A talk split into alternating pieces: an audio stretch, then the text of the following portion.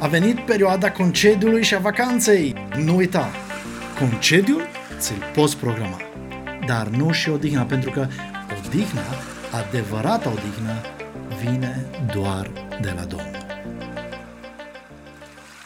Zilele trecute am început să citesc o carte considerată bestseller în Statele Unite. Cea mai bine vândută carte din 2021. Cartea a apărut în iulie anul acesta și are deja peste un milion de vânzări. Este intitulată American Marxism și este scrisă de Mark Levin, fost consilier al mai multor membri din cabinetul președintelui Reagan. Mark Levin este autor conservator care nu e la primul bestseller. Una din cărțile scrise de el, Libertate și tiranie, a fost de asemenea un bestseller în 2010, uh, o carte vândută în peste un milion jumate de exemplare. Una dintre concluziile pe care le-am tras când uh, citeam cartea publicată de el în acest an este că succesul marxismului are loc într-o epocă post-creștină.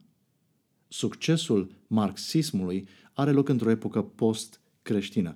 După ce principiile, conceptele, învățăturile creștine au modelat și transformat omenirea de-a lungul milenilor, a venit vremea în care Dumnezeu a fost extras din principiile, conceptele și învățăturile creștine, la fel cum separ gălbenușul de albuș. Și a fost introdus omul în locul lui Dumnezeu ca personaj principal al narațiunii. Se pare că marxismul este extrem de credibil în zilele noastre, mai ales în rândul tinerilor și al intelectualilor, pentru aceleași motive pentru care creștinismul a fost cândva extrem de credibil în rândul tinerilor și al intelectualilor. Și anume, pentru că încurajează egalitatea dintre bărbați și femeie, pentru că sublinează importanța educației, pentru că militează pentru o societate în care toți să fie egali, toți să ne ajutăm reciproc, iar sacrificiul personal să fie făcut spre binele comun al tuturor. Marxismul are aderență în lumea de azi pentru că sugerează că toate cele înșiate mai devreme sunt posibile prin deconectarea de la prezența, puterea și planul lui Dumnezeu pentru omenire și folosirea ca energie alternativă a puterii, prezenței și planurilor omului. Este exact aceeași ispită demonică ce s-a perpetuat de-a lungul tuturor generațiilor omenirii, începând acum mai bine de șase mii de ani în grădina Edenului.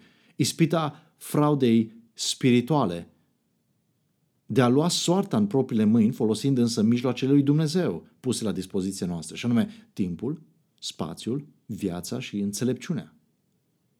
Omenirea a mușcat-o de fiecare dată, în fiecare generație. Creștinii care nu sunt și ucenici al lui Hristos au fost mereu cei mai înfocați socialiști. Justiția socială, Evanghelia socială, Isus, prietenul păcătoșilor, au fost mereu subiectele lor preferate. Prin justiție socială înțelegându-se nu justiție verticală, biblică, ci o justiție hedonistică, adică ce ție nu-ți place, altuia nu-i face factorul valoric și decizional fiind plăcerea, nu sfințirea. Exemplul cel mai recent pe care l-am întâlnit a fost chiar săptămâna aceasta.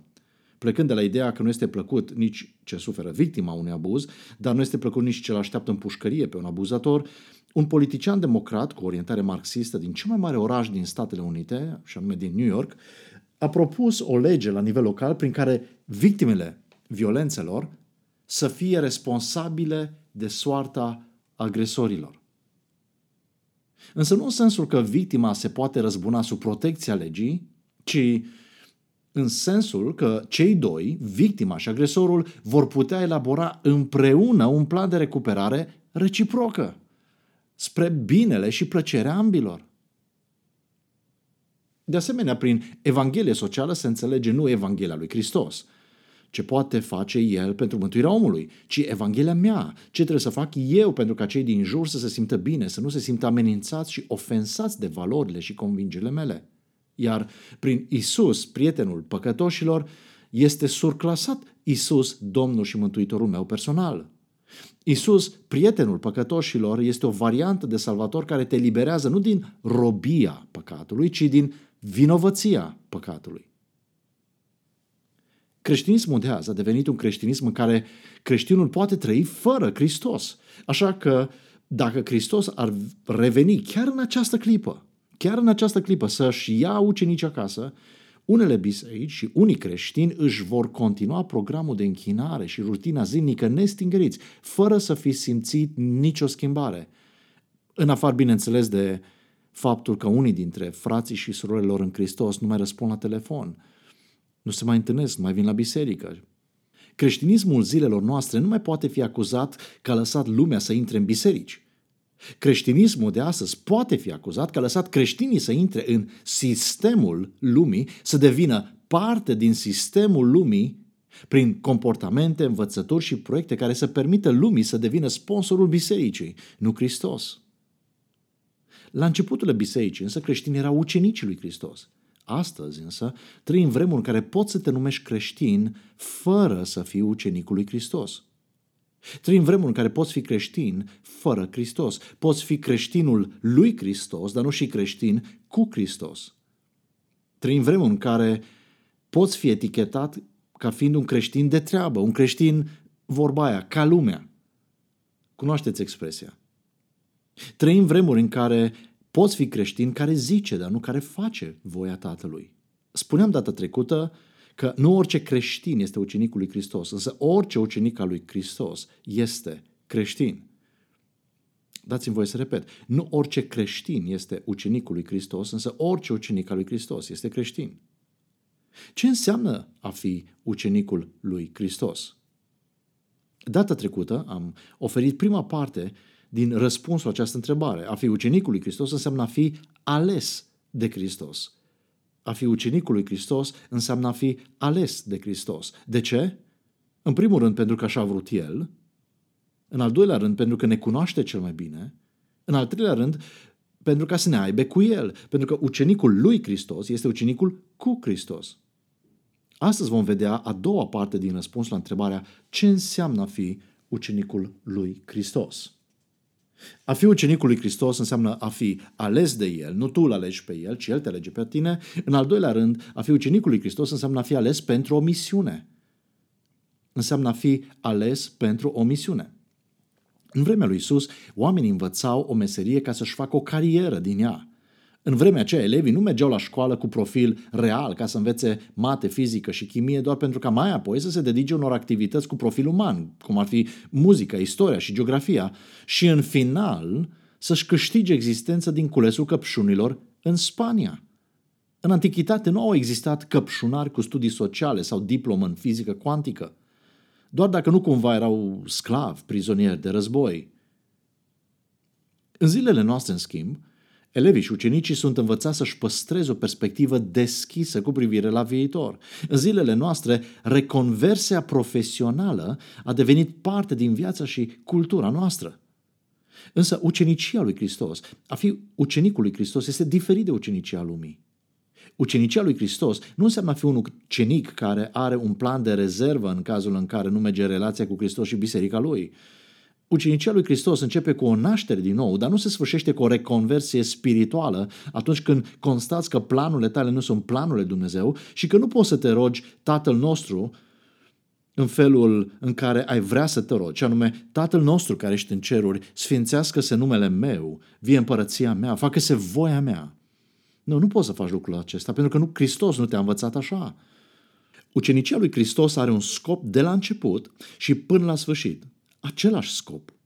Ucenicul lui Hristos are o misiune pentru toată viața lui, aceeași misiune. Care este misiunea creștinului? Dăm voie să citesc trei pasaje din Scriptură. Fapte 1, versetele 7 și 8. Citez.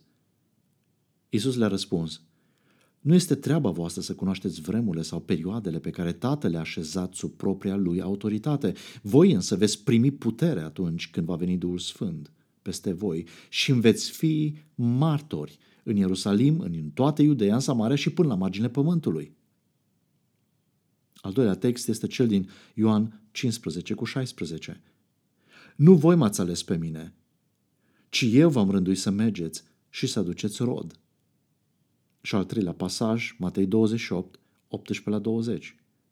Iisus a apropiat de ei și le-a vorbit astfel, Toată autoritatea mi-a fost dată în cer și pe pământ. Prin urmare, duceți-vă și faceți ucenici din toate neamurile, botezându-i numele Tatălui, al Fiului și al Duhului Sfânt și învățându-i să păzească tot ce v-am poruncit. Și iată că eu sunt cu voi în toate zilele până la sfârșitul viacului. Dragii mei, ucenicia lui Hristos are un scop clar, scopul lui Dumnezeu. Care este scopul, care este misiunea ucenicului lui Hristos? Pe scurt, misiunea ucenicului Hristos este să fie martor, să fie roditor și să facă ucenici. Trei cuvinte care definesc ucenicia lui Hristos. Mărturia, rodirea, ucenicizarea. Mărturia, rodirea, ucenicizarea. Mărturia, rodirea și ucenicizarea. Acestea sunt misiunea ucenicului Hristos, misiunea creștinului autentic. Să fii ucenicul lui Hristos înseamnă, în primul rând, să fii martor al lui Hristos. Să fii ucenicul lui Hristos înseamnă, în primul rând, să fii martor al lui Hristos. Ce înseamnă să fii martor al lui Hristos? Să fii martor al lui Hristos înseamnă să fii ambasador al lui Hristos. Pavel spune în 2 Corinteni 5 cu 20 astfel. Deci noi suntem ambasadori al lui Hristos și ca și cum Dumnezeu ar îndemna prin noi, vă rugăm în numele lui Hristos, împăcați-vă cu Dumnezeu. Dragul meu, te întreb în acest moment, ești tu un ambasador al lui Hristos? Cum poți să știi dacă ești un ambasador al lui Hristos? Iată un test de reprezentativitate care te ajută să știi cât de martor al lui Hristos ești. Îți voi pune cinci întrebări și te încurajez să le asculți și să dai un răspuns pe loc. Prima întrebare. Despre cine vorbești cel mai mult? Despre cine vorbești cel mai mult? A doua întrebare. Când ai parte de succes, care este prima persoană căreia îi ești recunoscător în mod public? Când ai parte de succes, care este prima persoană căreia îi ești recunoscător în mod public? A treia întrebare. Când greșești, care este prima persoană la care te gândești că este cea mai afectată? Când greșești, care este prima persoană la care te gândești că este cea mai afectată? A patra întrebare. Care este persoana cu care te consulți cel mai des? Care este persoana cu care te consulți cel mai des? Și a cincea întrebare, care este persoana de care asculți cel mai des? Care este persoana nu doar cu care te consulți cel mai des, dar te și, de, de care și asculți cel mai des? Dacă Hristos este persoana care a adunat cele mai multe puncte, atunci ești bun de luat acasă. Dacă Hristos este între primii trei, atunci ești încă în lucru, așa cum suntem cu toții. Dacă Hristos ocupă printre ultimele locuri sau nu este deloc pe lista ta, atunci trebuie să faci o schimbare urgentă. Ori renunță la numele de creștin pe care îl porți, pentru că doar îl porți, ori schimbi ce e de schimbat în viața ta ca să trăiești numele pe care îl porți, ca să-l reprezinți cu adevărat pe Hristos. Pentru că să fii martor al lui Hristos înseamnă să-l oglindești pe Hristos. Să fii martor al lui Hristos înseamnă să-L oglindești pe Hristos. Adresându-se ucenicilor săi de atunci și ucenicilor săi de astăzi, Domnul Isus a spus astfel în vestita sa predică de pe munte, în Matei 5, versetele 13 la 16. Voi sunteți sarea pământului, voi sunteți lumina lumii. Cu alte cuvinte, voi sunteți ambasadorii lui Hristos, voi sunteți sarea pământului pentru că viața lui Hristos în voi a îndepărtat efectele veșnice ale păcatului în viața voastră. Voi sunteți lumina lumii pentru că viața lui Hristos luminează prin voi, iar voi depuneți mărturie despre Hristos prin ceea ce sunteți și faceți. Să fii martor al lui Hristos înseamnă de asemenea să-L mărturisești pe Hristos. Lucrul acesta este atât de important pentru un ucenic al lui Hristos încât Isus Hristos a declarat cât se poate declara în Matei 10, versetele 32 și 33. Citez. Așadar, Pe oricine mă va mărturisi în fața oamenilor, îl voi mărturisi și eu înaintea Tatălui meu, care este în ceruri. Însă, de oricine se va lepăda de mine în fața oamenilor, mă voi lepăda și eu înaintea Tatălui meu, care este în ceruri. În Marcu 16 citim, Iisus le-a zis, duceți-vă în toată lumea și vestiți Evanghelia la orice făptură. Cel care va crede și va fi botezat va fi mântuit, dar cel care nu va crede va fi, condam- va fi condamnat. Ce are de mărturisit? Ce are de vestit? Ce are de predicat ucenicul lui Hristos? Parte din răspuns îl avem în Psalmul 96 cu versetele 2 și 3. Citez. Cântați Domnului, binecuvântați numele, vestiți în fiecare zi mântuirea Lui, istorisiți printre neamuri slava Lui și printre toate popoarele minunile Lui. Pe de altă parte, Citim astfel în Matei 8, 38 și 39. Omul din care ieșiseră demonii îl rugase să lase să vină cu el, dar Isus l-a trimis înapoi spunându-i, întoarce-te acasă și povestește cât de mult a făcut Dumnezeu pentru tine. El a plecat și a vestit prin toată cetatea cât de mult a făcut Isus pentru el. Vezi, misiunea ucenicului lui Hristos, a creștinului autentic, este să-L reprezinte pe Hristos, să-L oglindească pe Hristos, să-L mărturisească pe Hristos, adică să-i atribui public lui Hristos reușitele tale, viața ta, familia ta, cariera ta, tot ce ești și ai. Pentru că acesta este adevărul. Să istorisești public slava Lui, minunile Lui, inclusiv minunea mântuirii tale. Ucenicii lui Hristos nu sunt muți. Îndrăsneala de a spune cine este Hristos și ce a făcut El pentru noi a fost dintotdeauna una dintre semnele uceniciei și ale ucenicului lui Hristos. Ești tu ucenicul lui Hristos? Ești tu sare și lumină? Îi faci reclamă lui Hristos prin ceea ce spui și faci? Misiunea ucenicului lui Hristos este, în primul rând, să fie martorul lui. Martorul lui. În al doilea rând, misiunea ucenicului este să aducă rod. Misiunea ucenicului este să aducă rod. Creștinul fără rod este ca pomul fructifer fără rădăcină. Este ca ucenicul lui Hristos fără Hristos. Ca ramura fără legătură cu trunchiul, cu rădăcina pomului. Ascultați cuvintele lui Iisus Hristos din Ioan 15 cu 5. Citez. Eu sunt vița, iar voi sunteți mlădițele. Cel care rămâne în mine și în care rămân eu aduce mult rod, pentru că despărțiți de mine nu puteți face nimic. 15 cu 8.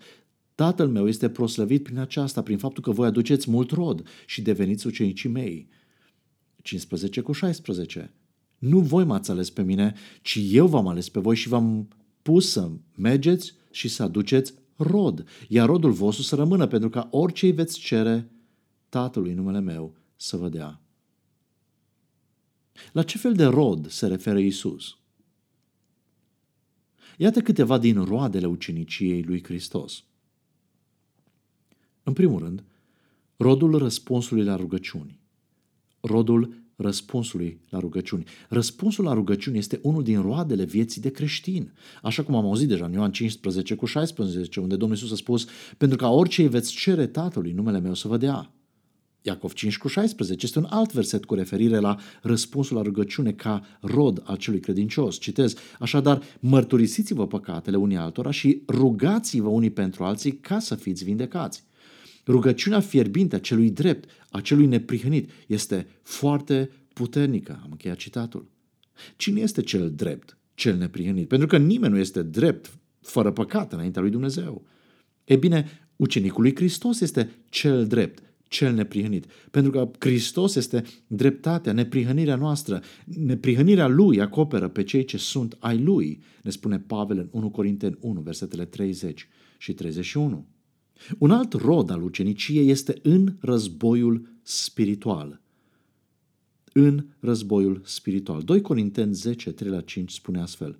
Noi, deși trăim în fire, nu ne luptăm potrivit cu firea, căci armele noastre de luptă nu sunt firești, ci sunt armele puternice ale lui Dumnezeu prin care dărâmăm fortărețe. Noi răsturnăm argumentele și orice înălțime semeață care se ridică împotriva cunoașterii lui Dumnezeu și orice gând îl facem sclav ascultării de Hristos. Deci, în lupta noastră cu lumea și cu firea din noi, dărâmăm fortărețe, nu doar vrem să le dărâmăm.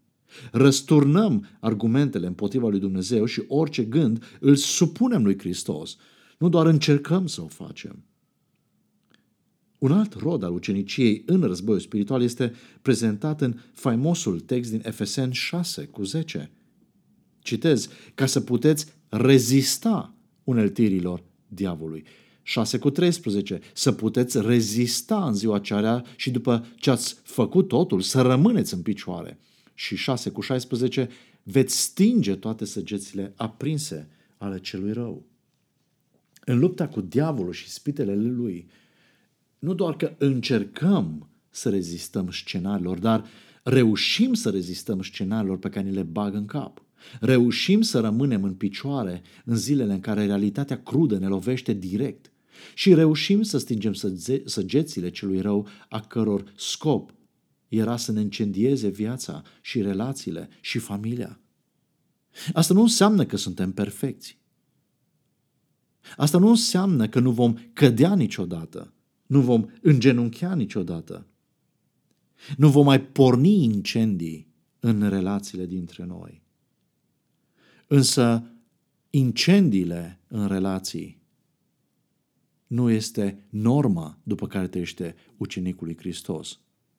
Să fii înfundat, îngenunchiat de păcat nu este norma după care trăiește ucenicul lui Hristos. Un alt rod al uceniciei este în evangelizare. În Romanul 1 cu 16, Pavel declară căci mie nu mi-e rușine de Evanghelie, fiindcă ea este puterea lui Dumnezeu pentru mântuirea fiecăruia care crede. Nu pentru încercarea de a fi mântuit, ci pentru mântuirea fiecăruia care crede. Mântuirea omului este treaba lui Hristos. Iar evangelizarea omului, mărturisirea, este treaba ucenicului său. Este parte din ucenicia lui Hristos să spui altora despre ce a făcut Hristos în viața ta, să-L oglindești pe Hristos prin faptele tale în fața altora. Un alt rod al uceniciei este descris de Pavel ca fiind rodul luminii. Rodul luminii. În Efeseni 5 cu 8 scrie lucrul acesta. Umblați ca niște copii ai luminii, căci rodul luminii stă în orice bunătate, dreptate și adevăr. Ucenicul lui Hristos umblă, trăiește într-un mod în care produce bunătate, dreptate și adevăr. Un alt rod al uceniciei apare atunci când ucenicul trece prin necaz și disciplinare. Un alt rod al uceniciei apare atunci când ucenicul trece prin necaz și disciplinare. Aici vreau să citesc câteva texte. Primul este Iacov 1, versetele 2 la 4. Citez, frații mei, să priviți ca o mare bucurie atunci când vă confruntați cu felurite încercări, căci știți că încercarea credinței voastre produce răbdare. Dar răbdarea trebuie să-și ducă la desăvârșire lucrarea ca să fiți desăvârșiți și întregi fără să vă lipsească nimic. Pentru un ucenic al lui Hristos nu este important doar să iasă din necaz, ci și cum iese din necaz, cu răbdare, pregătit pentru ce l așteaptă în viață. În 1 Petru 1 cu 5 la 7 citim astfel, voi sunteți păziți de puterea lui Dumnezeu prin credință pentru mântuirea care este gata să fie descoperită în vremea de pe urmă. În ea voi vă bucurați nespus, măcar că acum, dacă trebuie, sunteți întristați pentru puțin timp prin diferite încercări. De ce, frate Petru? De ce sunt între, încercat? Pentru ca, spune el mai departe, versetul 7, pentru ca testarea credinței voastre, cu mult mai valoroasă decât aurul care pierde și care totuși este testat prin foc, să aducă laudă, glorie și onoare la descoperirea lui Isus Hristos. Iar în Evrei 12 cu 11 citim orice disciplinare nu pare în prezent o bucurie, ci mai degrabă o întristare, dar mai târziu produce rodul pașnic al neprihănirii pentru cei ce au fost încercați prin ea. Observați care sunt roadele încercărilor, roadele disciplinării, roadele încercărilor și disciplinării sunt neprihănirea, răbdarea, lauda, gloria, onoarea și desăvârșirea la descoperirea lui Iisus Hristos. Observi, viața ucenicului Hristos nu este seacă deloc, nu este lipsită de rod, ci din potrivă este o viață cu mult rod. Am să chei lista roadelor din viața ucenicului lui Hristos cu ceea ce Duhul Sfânt însuși rodește în ucenicul lui Hristos. Și anume, vestitul rod al Duhului Sfânt din Galaten 5, 22 și 23. Dați-mi voi să-l citesc. Dar rodul Duhului este dragostea, bucuria, pacea, îndelunga răbdare, bunătatea, generozitatea, credința, blândețea, înfrânarea. Ești tu ucenicul lui Hristos? Este viața ta o viață cu rod, cu mult rod? Ai identificat în viața ta roadele prezentate în cuvântul lui Dumnezeu? Nu uita, secretul rodirii nu-i mediul înconjurător, ci relația ta cu Hristos. Secretul rodirii nu-i mediul înconjurător, ci relația ta cu Hristos. Secretul rodirii nu-i ce poți face tu pentru El, ci ceea ce vrea să facă El prin tine. De aceea a spus Domnul Iisus ce a spus în Ioan 15 cu 5. Eu sunt vița, iar voi sunteți mădițele. Cel care rămâne în mine și în care rămân eu, aduce mult rod, pentru că despărțiți de mine nu puteți face nimic. Ucenicul lui Hristos este cel ales să aibă o misiune, misiunea lui Dumnezeu, misio Dei. Care este misiunea lui Dumnezeu pentru ucenicul lui Hristos? În primul rând, să-L mărturisească, să-L oglindească, să-L reprezinte pe Hristos. În al doilea rând, să rodească pentru Hristos. Și în al treilea rând, să facă ucenici pentru Hristos să facă ucenici pentru Hristos. Matei 28, 19 la 20 spune astfel, Prin urmare, duceți-vă și faceți ucenici din toate neamurile, botezându-i în numele Tatălui, al Fiului și al Duhului Sfânt și învățându-i să păzească tot ce v-am poruncit. Hristos este cel care alege, care cheamă, care convinge, care mântuie și așează pe cel mântuit în trupul său, în biserică. Iar în trupul lui Hristos există trei tipuri de creștini în funcție de maturitatea lor spirituală. Sunt copii spirituali, tineri spirituali și părinți spirituali. Exact lucrul acesta îl sublinează Apostolul Ioan în prima sa epistolă, capitolul 2, versetele 12 la 14. Citez. Vă scriu copilașilor, pentru că păcatele vă sunt iertate datorită numului Său. Vă scriu părinților, pentru că l-ați cunoscut pe Cel ce este de la început. Vă scriu tinerilor pentru că l-ați învins pe cel rău. V-am scris copilașilor pentru că l-ați cunoscut pe Tatăl. V-am scris părinților pentru că l-ați cunoscut pe Cel ce este de la început. V-am scris tinerilor pentru că sunteți tari, iar cuvântul lui Dumnezeu rămâne în voi și ați învins pe cel rău. Bineînțeles, în biserică toți suntem egali înaintea lui Dumnezeu, dar maturitatea spirituală diferă de la caz la caz. De aceea este nevoie de ucenicizare. Așa cum am pomenit deja, mandatul încredințat de Hristos ucenicilor lui din toate timpul este să faceți ucenici din toate neamurile, botezându-i numele Tatălui, a Fiului și a Duhului Sfânt și învățându-i să păzească tot ce v-am poruncit. Pavel îl instruiește astfel pe Timotei în 2 Timotei 2 cu 2. Ceea ce ai auzit de la mine înaintea multor martori, încredințează unor oameni de încredere care să fie în stare să învețe pe alții. Ce înseamnă a uceniciza după standardele lui Hristos? Ucenicizarea lui Hristos este procesul prin care nu facem ucenici dintre ai noștri, ci dintre ai Lui. Ucenicizarea este procesul prin care nu facem ucenici pentru noi, ci pentru Hristos, care să umble cu Hristos. Ucenicizarea este un proces pe care doar ucenicii lui Hristos îl pot face. Dacă nu ai fost chemat, n-ai fost ales și mântuit de El, nu poți face ucenici după chipul și asemănarea Lui. Dacă nu îl reprezinți, nu îl oglindești, nu îl mărturisești pe Hristos, ucenicii pe care îi vei face vor fi totdeauna după chipul și asemănarea ta. Dacă n-aduci rod pentru Hristos, vei deveni doar un simplu expert în tufe, nu în pom fructiferi.